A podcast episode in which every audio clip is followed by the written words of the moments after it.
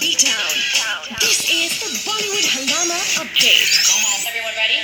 Khaali Peeli is the story of a boy and girl on a crazy nighttime adventure.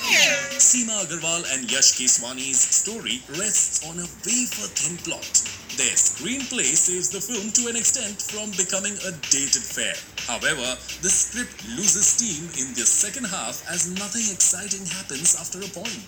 Seema Agarwal and Yash Keswani's dialogues, additional dialogues by Suraj Gianani, are funny and laced with some smart Tapori-style one-liners. Maqbool Khan's direction is stylized and neat and he tries his best to turn the ordinary script into a watchable fare. And he succeeds to do so in the first half. But how much can the director whole?